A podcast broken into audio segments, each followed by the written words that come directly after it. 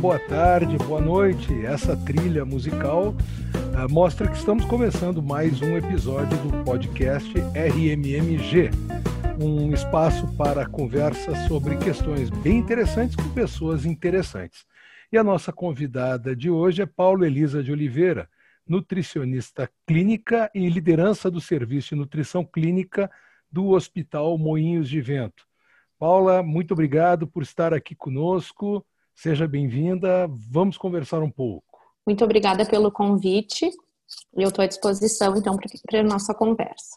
Ah, o convite para ti partiu de, da ideia de uma colega que a gente passou um, um geral, diz, olha, por favor, sugestões para a gente poder ah, ampliar nossa pauta no, no podcast. E, e, uma das colegas né, sugeriu nutrição. Então, estamos aqui com a nutricionista. Tema que sempre, te confesso, me causa embaraço, porque eh, não sou exatamente um primor, um, exemplo de boa nutrição. Um pouquinho de sobrepeso, claro que as questões todas de cardio, uh, gordura em excesso, a gente observa. Uh, o clichê, o que eu te pergunto, tá? Por que, que comer bem é importante? Vamos partir do que todo mundo sabe até a gente descobrir coisas que a gente não sabe, tá, Paulo? Ótimo. Então, vamos iniciar falando justamente né, do que a própria pandemia nos preocupou e uhum. nós indivíduos de uma forma geral, né? Porque quando desde os primeiros casos diagnosticados, né, se fala muito do risco dos pacientes obesos, dos pacientes com doenças crônicas, né? E, esse, e ambos têm relação direta, então, com a nutrição, ou seja, com o hábito alimentar dos indivíduos ao longo da sua vida. Né? Então essa, essa pergunta, ela cada vez ela se torna mais evidente. Daí veio realmente a preocupação, principalmente de pessoas com essas patologias e principalmente com pessoas que já estavam acima do peso, né? E o desespero para tentar perder peso e tudo mais. Então, o hábito saudável ao, ao, longo da vida, né? E quando a gente fala hábito, é justamente porque é algo que tem que fazer parte né, da vida do, do, de todos nós, na verdade, associado também a outros hábitos saudáveis de sono, de exercício, né? Porque na verdade são é o conjunto de bons hábitos que vai impactar, inclusive nessa questão toda de imunidade né? Que também é algo que a gente vê muito uh, as pessoas falando, compartilhando informações, algumas informações até mu sem muita evidência científica, né? Mas as uhum. pessoas num desespero para melhorar a sua imunidade, então tomando limão com gengibre, com mel, dentre outras misturas que algumas vezes as pessoas nem gostam, mas acabam tomando achando, né? Que vão melhorar ali a sua imunidade em dois ou três dias e bem pelo contrário, isso acontece. É um hábito que a gente né, deve desenvolver ao longo da vida, justamente para reduzir os riscos né, de sobrepeso, obesidade, tudo que vem nesse pacote, então, que é o que a gente chama de doenças crônicas não transmissíveis, que vai ser diabetes, hipertensão, né, as doenças renais e outras complicações, então, dessas uh, patologias que grande parte né, são influenciados pelos maus hábitos alimentares. Essa trinca, essa tríade é essencial, né? Sono, boa alimentação e exercícios físicos. Na pandemia, e aí uh, tu estás dentro de um, de um hospital, então a tua, a tua rotina é essa, mas para quem, como nos primeiros meses, ficou mesmo dentro da bolha e a nossa régua foi a régua da autoridade pública, uh, tinha que tem dois relógios, não sabe que horas são, então nós resolvemos que que a autoridade pública diz e muitas coisas com base no uh, empírico, as experiências muito, muito curtas ainda que a gente tem com tudo isso, né? Bom, é, é aqui, né? É essa mão que a gente vai, vai segurar. E quando eu voltei a, a, a frequentar o lugar de trabalho, o escritório, impressionante como as pessoas fisicamente estavam mudadas. Uh, peso, uh, abatimento, uh, cor de pele, quase sem exceção, porque estávamos todos dentro da bolha, dormindo com medo de perder uh, entes queridos ou a gente mesmo, né? Eu sou hipertenso, então há 20 anos abandonei o sal, mas, pô, uh, pelo que dizem vocês, autoridades dentro dos hospitais, o grupo de risco hipertenso tá, eu tomo medicação, mas bom, tô, tô no grupo de risco. Tenho pais idosos, tenho sogra idosa, tenho um filho pequenininho, eh, tô nesse universo. Então, não durmo bem. Dentro da bolha, exercício em casa muito limitado. Até nos primeiros meses, ajudando muito nas coisas do lar mesmo, acabei emagrecendo, né? Chão, e lava louça, e corre para o filho, tudo isso. Uhum. Então, e alimentação também, em casa com angústia, a gente sabe que os excessos vêm ao natural. Uh, tu notasse daqui a pouco, parece que sim, essa, essa virada de chave, essa mudança, quando nós nos demos conta de que esses três problemas juntos ampliavam a nossa margem de risco? Teve um determinado momento em que isso aconteceu? a tua colocação ela é perfeita, né? E é o que a gente percebeu em todos os âmbitos, né? Então, uh, da mesma forma que tu, ao voltar a te relacionar, né, na presença de outras pessoas que já eram do teu convívio anteriormente, né, uhum. né, teve esse impacto, principalmente visual, porque é visível, né? Por quê? Porque não foi a, grande maioria das pessoas não ganhou pouco peso, né? Acabou ganhando realmente uma quantidade excessiva de peso, né? Isso é a realidade também no ambiente hospitalar a gente percebe, porque da mesma forma esses profissionais também, né? Foi um, um período de, ok, eu tô aqui, faz parte, eu preciso, é o meu papel, foi o que eu escolhi fazer, mas vem no pacote também toda essa insegurança, todo esse medo né, uhum. de também poder levar outras coisas, de poder se contaminar, de não saber praticamente nada né, eh, realmente ainda sobre essa doença. Então, uh, e inclusive a gente já tem alguns estudos, inclusive brasileiros, mostrando quanto que as pessoas ganharam peso, né, e os principais fatores. Então, a gente não consegue separar esses fatores comportamentais relacionados à alimentação do comportamento de uma forma geral, da questão psíquica de uma forma geral, né? Que é bem o que tu trouxeste. A questão da ansiedade, do medo, da insegurança, as pessoas perdendo seus empregos, né? Não uhum. sabendo realmente o período que duraria todo esse isolamento, né? E a gente tem ainda hoje pessoas isoladas da mesma forma, essa, essa, orientação toda que a gente teve de ir o mínimo possível, de sair o mínimo possível, então ir o mínimo possível ao supermercado, né? Isso acabou fazendo com que as pessoas optassem de uma forma, de uma maneira geral, uh, por alimentos já mais processados, industrializados, industrializados né? Com um tempo maior de, com um período de validade maior, com uma durabilidade maior, então a gente consegue armazenar né? E muitos deles não, precisam, não necessitam nem de, de refrigerador, por exemplo, né? Já os alimentos in natura, que é o que nós deveríamos contemplar numa quantidade maior dentro dos hábitos saudáveis, eles acabam que eles a validade deles é mais curta, né? O acondicionamento é mais complicado, se tem toda a higienização para fazer, então realmente precisa de uma, um envolvimento, uma organização maior e da mesma forma, com certeza, eu teria que no mínimo uma, duas vezes, né, a feira, o supermercado, para repor esses alimentos. Então, é, é o que a gente percebe na prática e é o que, os, os, o que a gente tem já de estudo falando isso a nível de Brasil mesmo, né, foi o que impactou. Então, consequentemente, as pessoas comeram mais açúcar, mais gordura, mais conservante, mais corante, que é o que vem, né, associado, então, a esses alimentos e, consequentemente, a gente tem, sim, um ganho de peso mais acelerado e Outra coisa bem importante é o que a gente vem falando, que é a questão do exercício, né? Ele está relacionado. As academias fecharam, mesmo disponibilizando aulas online, isso não foi no primeiro momento, né? Tudo teve que ser reestruturado. Então, um, aí a pessoa que já não tem, o indivíduo que já não aderia muito, né, acaba também demorando um tempo maior para voltar. Algumas pessoas ainda nem voltaram, né? Então, se tem sim o um impacto também, né, do, da questão do exercício associado aos demais fatores psicológicos e alimentares. Aí vem aquela pergunta, tá bem, e agora? Como é que eu vou atrás desse, desse prejuízo? Uh, naturalmente, o, o, o, normal, o novo normal, o normal de sempre, vamos lá, a gente precisa dar nome muitas vezes para as coisas para se sentir um pouco mais seguro e se situar. Mas vamos ver nesse tempo agora daqui para frente, como é que a gente recupera? Não dá para ser de um dia para o outro, senão, que nem diz meu filho, o cara pira na batatinha, né? Uhum. Uh, como é que se organiza isso para uma retomada de uma condição física, porque com menos peso tu também vai dormir melhor, a retomada de exercícios, está tudo vinculado. Isso eh, já, já, aprendi com a vida e com vocês, né?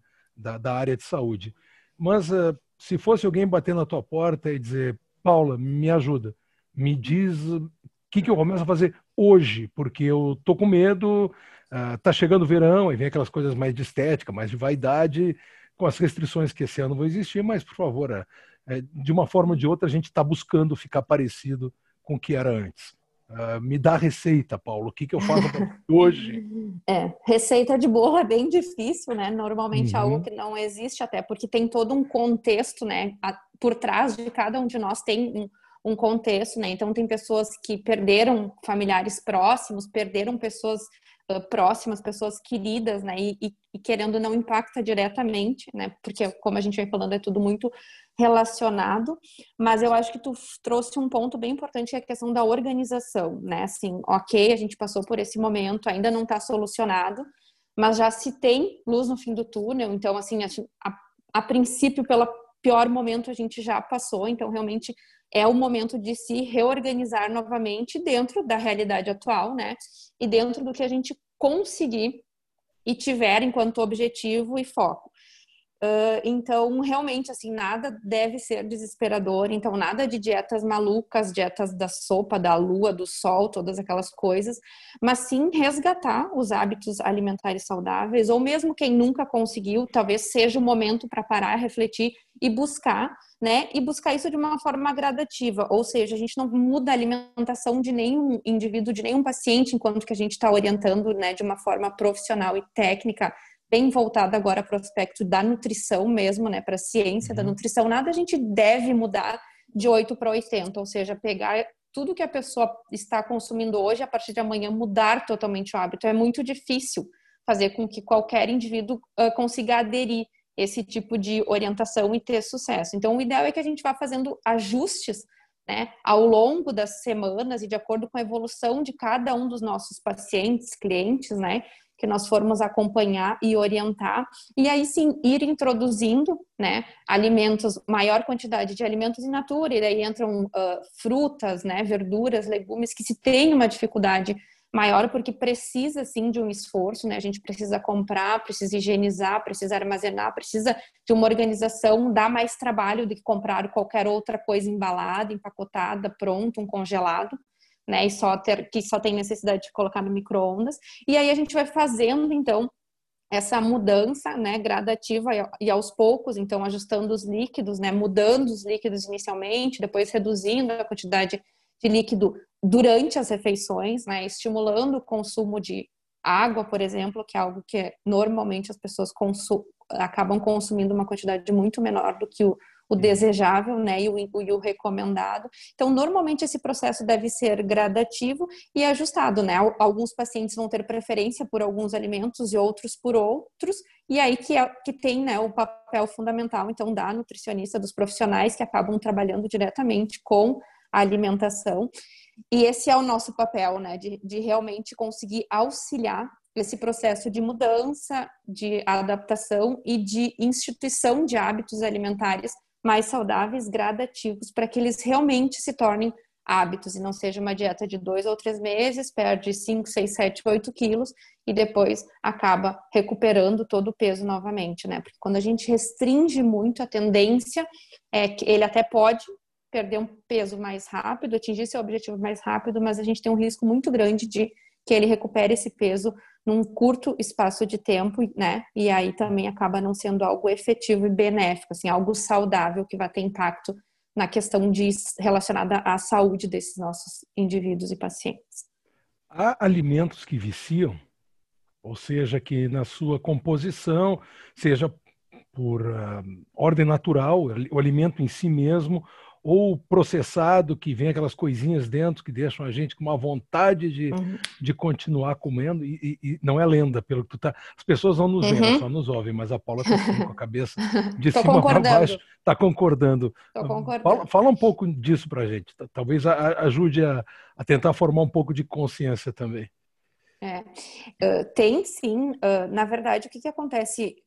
Tudo vira hábito, né? Então é muito interessante quando a gente orienta os pacientes e até quando nós mesmos, né, acabamos testando um, se tem, por exemplo, doce algo que vicia, né? Mas por quê? Porque a gente cria um hábito de consumi-lo diariamente. Então, consequentemente, o organismo vai solicitar diariamente a ingestão do doce naquele horário, pode ser sobremesa do almoço, pode ser no jantar, e parece impossível, né? Não consumir o, o doce em um determinado uh, dia. Porém, e vocês, eu desafio vocês também a testar. Se vocês retirarem no primeiro dia pode ser difícil, no segundo já é um pouco mais tranquilo. E a partir do terceiro, quarto dia, normalmente a tendência é que a gente consiga ir alterando esse hábito, ou seja, vai reduzindo essa necessidade que aparentemente a gente criou, né, em função da implantação desse hábito, e a gente passa cada dia a ter uma necessidade menor. É claro que a gente vai inserir outros alimentos, mas sim, da mesma forma, se tem para os alimentos uh, mais com sabores mais característicos, né? Que, que, que, por que é tão importante o que a gente fala desde a introdução alimentar das crianças? Então, porque até os dois anos não se estimula uhum. o consumo de doce? Justamente por quê? Porque está formando o hábito alimentar, então a gente está adaptando né, as papilas gustativas, então a gente está treinando elas. E é claro que se a gente expor, quanto mais doce e salgado, por exemplo, a gente expor, e quanto mais jovem for essa, essa criança, mais estímulo a gente vai dar para que ela tenha preferência por esse tipo de alimento. Então, essa é uma das é. justificativas pelas quais a gente não, né, não orienta. Então, as recomendações todas uhum. da pediatria né, são bem claras, que o açúcar é a partir dos dois anos, né? Lá em casa isso foi feito. E a questão do doce, eu, eu, eu enlouquecia quando falou, porque é bem assim. Lá em casa tem dia para o doce. Tá? Uhum. Então, é sexta de noite, sábado, domingo e quarta. Aí, quando é feriado também, quando tem alguém de aniversário também. Também. Mas ainda assim, para administrar uma criança como nós temos de cinco anos, é algo que funciona, porque também nos outros dias, mas olha, é, é, é complicado.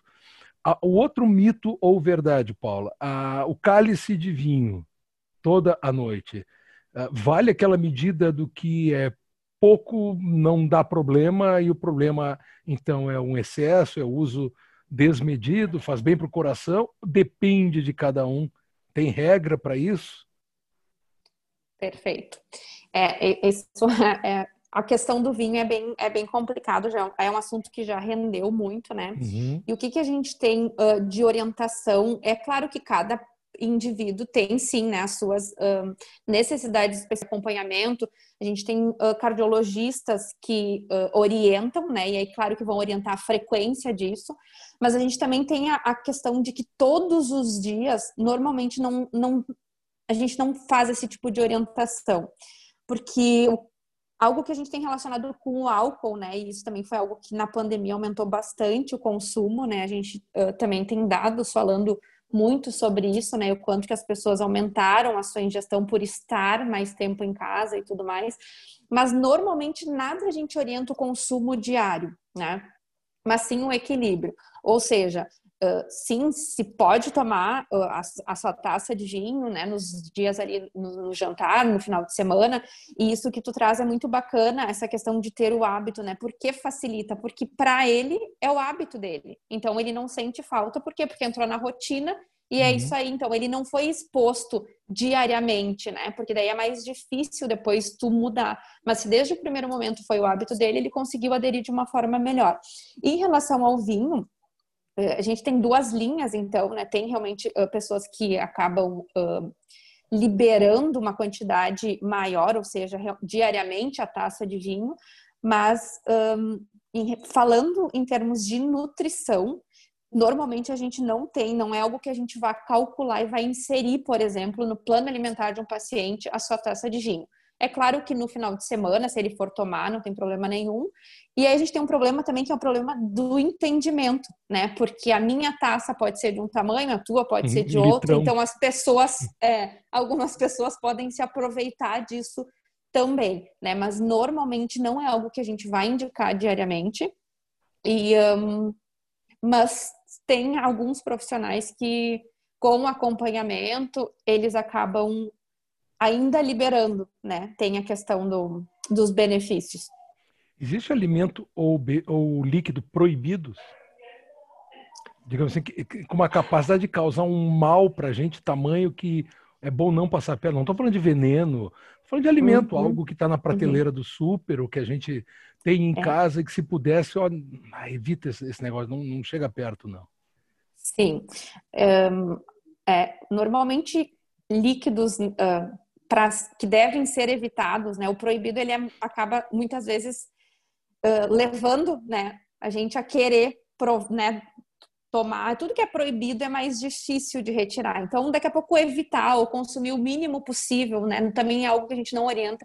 Refrigerantes, com certeza, né? Assim, uh, isso já é algo que nem se discute mais, é uma carga muito grande de açúcar, os um, lights e diets, então tem uma quantidade grande de adoçante, adoçantes que não são de boa qualidade, e muitos estudos já mostram que o adoçante ele é tão maléfico quanto o açúcar para o organismo. Então, realmente, assim, um, refrigerantes e sucos de caixa, né? Todos os sucos que são que a gente vai, quando vai olhar a informação nutricional, ele tem grande quantidade de açúcar, então são todos à base de polpa da fruta. Quando a gente vai ver suco de fruta, ele praticamente não tem. Então, com certeza, a gente não orienta, porque eles são realmente muito uh, maléficos né, e prejudiciais. Eles, do ponto de vista nutricional, eles não oferecem benefício para nenhum indivíduo. Se fosse fazer uma escolha, vamos ver se tu tens essa resposta, uh, de uh, refri light diet ou que a gente chama o sem dizer a marca, o refri tal normal. Uh, uh, já ouvi dizer que o melhor então pega o normal mesmo, que pelo menos tu sabe o que está consumindo.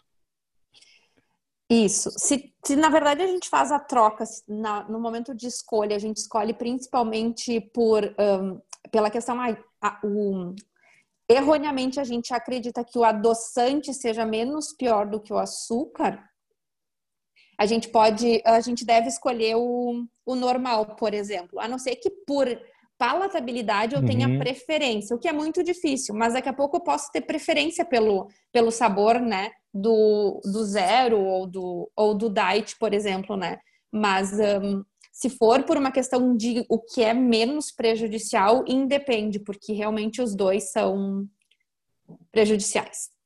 Fazer uma consulta em causa própria, lembrando a minha infância. Por que que criança, boa parte, não vou generalizar, quando vê qualquer coisa no prato verde ou vermelho, tem dificuldade de enfrentar a comida. A gente vê muita criança, não vou comer porque tem o verde, não vou comer porque aqui está a cebola, não. O que é o visual mesmo que mexe com alguma coisa no cérebro? Por, não sei se chegasse a examinar isso isso alguma vez, porque é uma situação bem bem interessante. Eu era assim, eu era assim, passar dos tempos fui cobrado e tive que mudar, mas vejo em casa e vejo outras crianças também com essa seletividade até visual na hora da, da refeição. As crianças, na verdade, o que acontece é que elas passam por muitas fases, né, em relação a, aos hábitos alimentares. Então, o que, que acontece? Um, a gente pode iniciar a introdução, numa determinada idade, eles vão comer muito determinado alimento, depois eles mudam, não comem por um bom tempo, e depois voltam a ingerir novamente. Então, por isso que, se a gente for olhar no, no manual de orientação da, da introdução alimentar das crianças, se tem muito isso. A gente nunca vai oferecer somente uma vez um alimento, a gente vai oferecer dez, em 10 momentos diferentes esse alimento, né? Porque a tendência é que em algum determinado momento a gente consiga realmente inserir. Mas tudo na criança também passa pelo hábito, né? Pelo que foi oferecido e muito pelo que ele vê as pessoas consumindo. Então, uhum. algumas vezes a gente recebe pacientes que nossos pais são super angustiados porque ele não consome né, determinado alimento, e aí quando a gente pergunta, ah, mas e vocês costumam? Não, é, não, a gente não consome, mas para ele, né, então isso impacta muito, parece que não. O que também é muito comum, algumas vezes as crianças em casa não comem e na escolinha comem. Quando eles veem os coleguinhas todos comendo, eles acabam comendo verde, independente da cor que for, né, mas um, por isso que até no ambiente hospitalar a gente tem uma um trabalho bem bacana, que é aquela questão toda de decorar os pratos, né? Então se faz casinhas, uhum. se faz bonequinhos para estimular. E muitas vezes, a gente já fez em outros momentos também, é que eles auxiliem né, na montagem, na organização desses pratos, que eles participem, normalmente melhora a aceitação. Mas a criança, ela passa por fases, né, e, e em dois, três meses, ela pode realmente mudar muito, alterar muito a, o hábito, o consumo e a preferência por determinados alimentos. E também é algo cíclico, que depois de um período ela pode voltar a ingerir também. Então, a criança realmente é um desafio. E, e o que tu traz é, é, muito verdade, né? O que os, os pais costumam relatar. Mas o interessante é que quando né, vocês mesmos, entre pais, trocam informações, vocês, né? Assim, pode não ser o mesmo alimento, mas vai ser um outro alimento. Ele comia, comia, comia e agora não come de jeito nenhum, né? Então o que, uhum. que, a gente uhum. faz? A gente troca também conforme a sazonalidade dos alimentos e depois volta a oferecer novamente, porque se ele não está ingerindo num determinado momento, não quer dizer que ele não vá comer da mesma forma que tu trouxe, né? Uh, eu num determinado período passei a ingerir, seja por orientação, por necessidade, porque daí eu vou, né, provei novamente, gostei, ok, atende, eu acabo escolhendo então por comer determinado alimento. Então é faz parte também dessa. Vamos agora para o outro extremo. A gente está falando das crianças agora. A clientela hospitalar, em grande parte, por uma, uma, uma, uma debilidade natural da passagem do tempo, são os idosos. Né? A alimentação do idoso ela também é, é aquele ciclo, né? Se aproxima muito da criança pequena. É, é isso mesmo? É, a, a, população hospitalar realmente ela é a grande maioria, ela é idosa, né? Um, e é um desafio. Essa observação que tu traz é bem importante, porque o idoso, qual que é o problema do idoso, né? Muitas vezes ele vai perdendo, vai reduzindo essa capacidade funcional, ou seja, ele tem perda de massa muscular, ele tem perda de dentes, muitas vezes a prótese, se ele perde peso, ela não fica mais fixa, não fica firme, ela machuca. Então ele acaba não conseguindo mais mastigar carne, por exemplo, né? E são alimentos de extrema importância. Então, oferecer proteína de boa qualidade para um paciente independente da idade é importante. No paciente idoso, é ainda mais importante, né? Porque ele tem uma perda muito grande de massa muscular e com isso ele vai comprometendo várias funções de mastigação, né? De deglutição. Então, uh, o grande desafio é justamente isso: é a gente conseguir ajustar e adaptar as necessidades, ou seja, consistência para ele, né? E conseguir suprir, porque tem determinados pacientes idosos que se a gente deixar ele vai tomar café com leite o dia inteiro, por exemplo? Uhum. né? E a gente sabe que não vai suprir a necessidade, mas para ele é mais fácil. Então, o que, que a gente vai poder fazer, e a gente faz isso muito no ambiente hospitalar, é ajustar, ou seja, tem que ser semi, as coisas precisam ser mais macias, precisam ter mais molho, que tipo de carne ele consegue comer uma carne mais uh, carne liquidificada ou até uma carne moída com mais molho ou não, de que forma que eu vou conseguir suplementar essa proteína, né, oferecer esse aporte. Então, realmente, o, o idoso, ele tem, sim, né, um, como se fosse uma involução em, em relação à, à ingestão de determinados alimentos. E o nosso, não só o papel do nutricionista né, no ambiente hospitalar, mas da família de uma forma geral que acompanha esse paciente também, né, deve se atentar quando esses sinais, ele começar, né, a dar esses sinais, porque a gente tem no mercado uh, uma gama gigante, né, de produtos de para fazer essa suplementação e para retardar, né, esse processo do de perda funcional mesmo do paciente idoso, né? Me ajuda um pouco com o raio do glúten.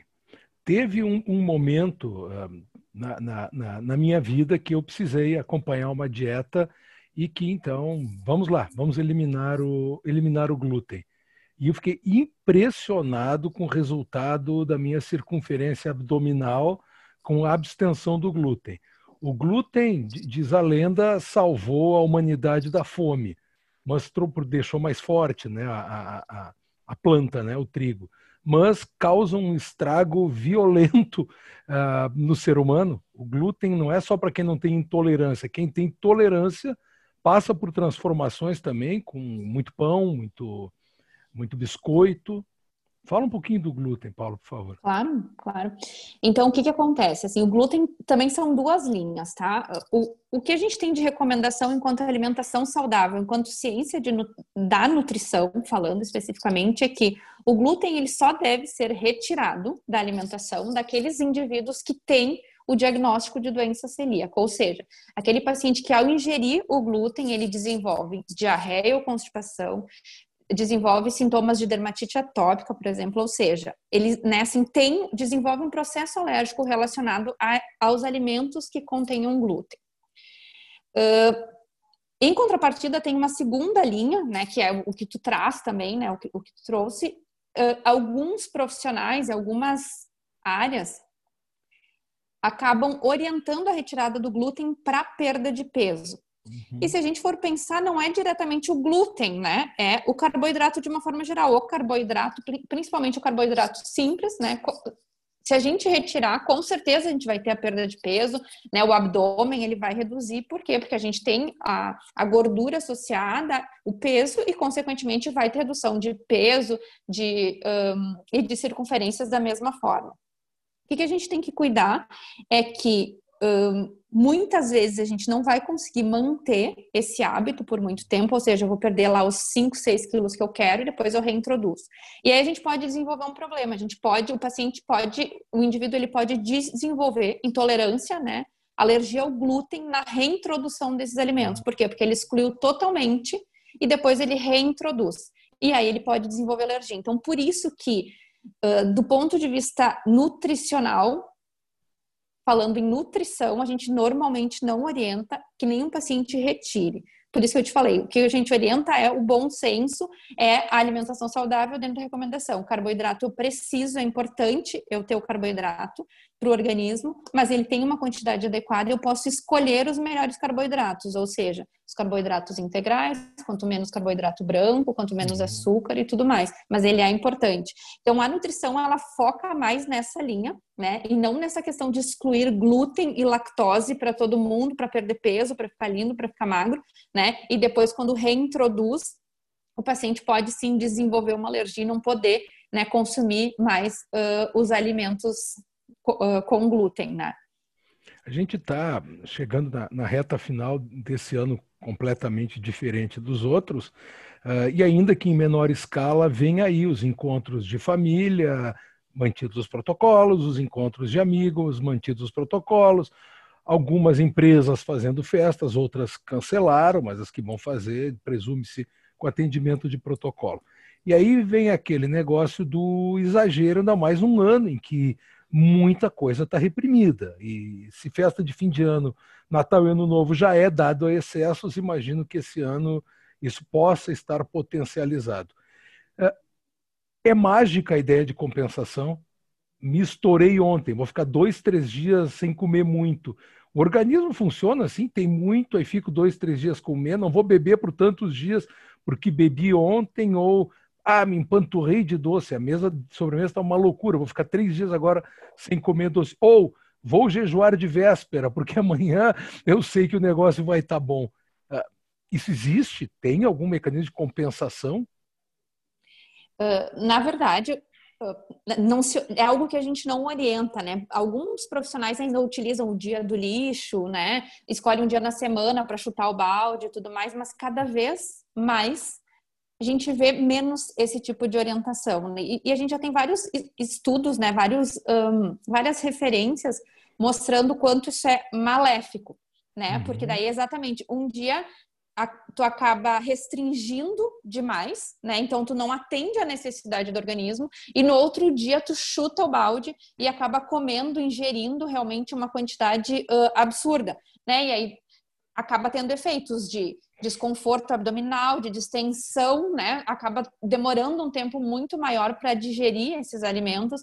Então, realmente não é algo que a gente orienta, mas a gente sabe que na prática ainda acontece. E muitas pessoas fazem isso, né? Conseguem seguir o seu esquema alimentar por determinados dias e deixa como uma compensação um dia livre na semana, né? Que é o dia para uh, realmente uh, comer os alimentos de maior preferência, né? Uh, ingerir as, as, bebidas de preferência e tudo mais. Na prática, a gente não, não é algo que a gente oriente, né? Mas um, nas festas de final de ano, uh, com certeza ainda acontece, mas o, o ideal é que a gente consiga, porque ninguém nos conhece melhor do que nós mesmos. Então, eu sei qual é o meu limite, eu sei qual é a minha tolerância e eu sei a partir de qual ponto também, né, aquilo vai me fazer mais mal do que bem.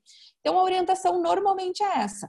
Até porque quando a gente ins consegue instituir esses bons hábitos, um, e em determinado momento a gente for se passar em relação a isso, os efeitos são tão ruins e tão desconfortáveis, né? Por exemplo, tem pessoas que não conseguem dormir a noite inteira, né? Porque ficam com desconforto, porque precisam colocar dormir praticamente sentado, né? Então referem isso o desconforto disso e cada vez passam também a ingerir quantidades menores quando tem, por exemplo, esses eventos e essa oportunidade que seria para realmente comer além, né? Ou liberar ter um dia livre na semana. Normalmente é isso que acontece quando a gente consegue ir né, mudando esses hábitos e inserindo hábitos uh, melhores. E é, a gente está quase que é, chegando no nosso, nosso limite de horário. Uh, tu és uma profissional com experiência, vi, vi teu currículo, teus dados, né? Não te chamando de velha, pelo eu sei que esse, esse cuidado, quando a gente conversa com as, as moças, a gente tem que ter, diz a lenda, né? Mas vamos lá. Consegues ver já a formação de uma consciência, algum avanço? A, a nutrição, a boa nutrição ganhou espaço nos últimos 10 anos, 15 anos, ou a partir de teus estudos mais para trás ainda? Melhoramos? Um, eu acho que a conscientização melhorou muito, assim, né? Eu acho que a nutrição ela evolui a cada dia. E isso eu me refiro tanto uh, no âmbito hospitalar quanto no âmbito externo de uma forma geral, assim, né? Porque porque todos os dias a gente tem um, cada vez mais forte embasada a importância, né, do que tu começou, do que nós começamos falando, que é a questão de hábitos saudáveis e o quanto que isso vai impactar nessa né, alimentação ao longo da nossa vida, o quanto que ela vai impactar em nós sermos uh, idosos, obesos ou não, diabéticos ou não, hipertensos ou não, né? Ela tem cada vez um impacto, um peso maior em relação ao desenvolvimento dessas patologias e tudo que vem né, associado, por exemplo, o paciente renal, que é um paciente que vai ficar né, dialisando, que tem uma grande perda de qualidade uh, de vida. Então, eu sou suspeita para falar, né? Eu sou simplesmente apaixonada pela nutrição e um, é algo que cada vez eu me realizo mais profissionalmente porque diariamente, né, assim, e, e, que nem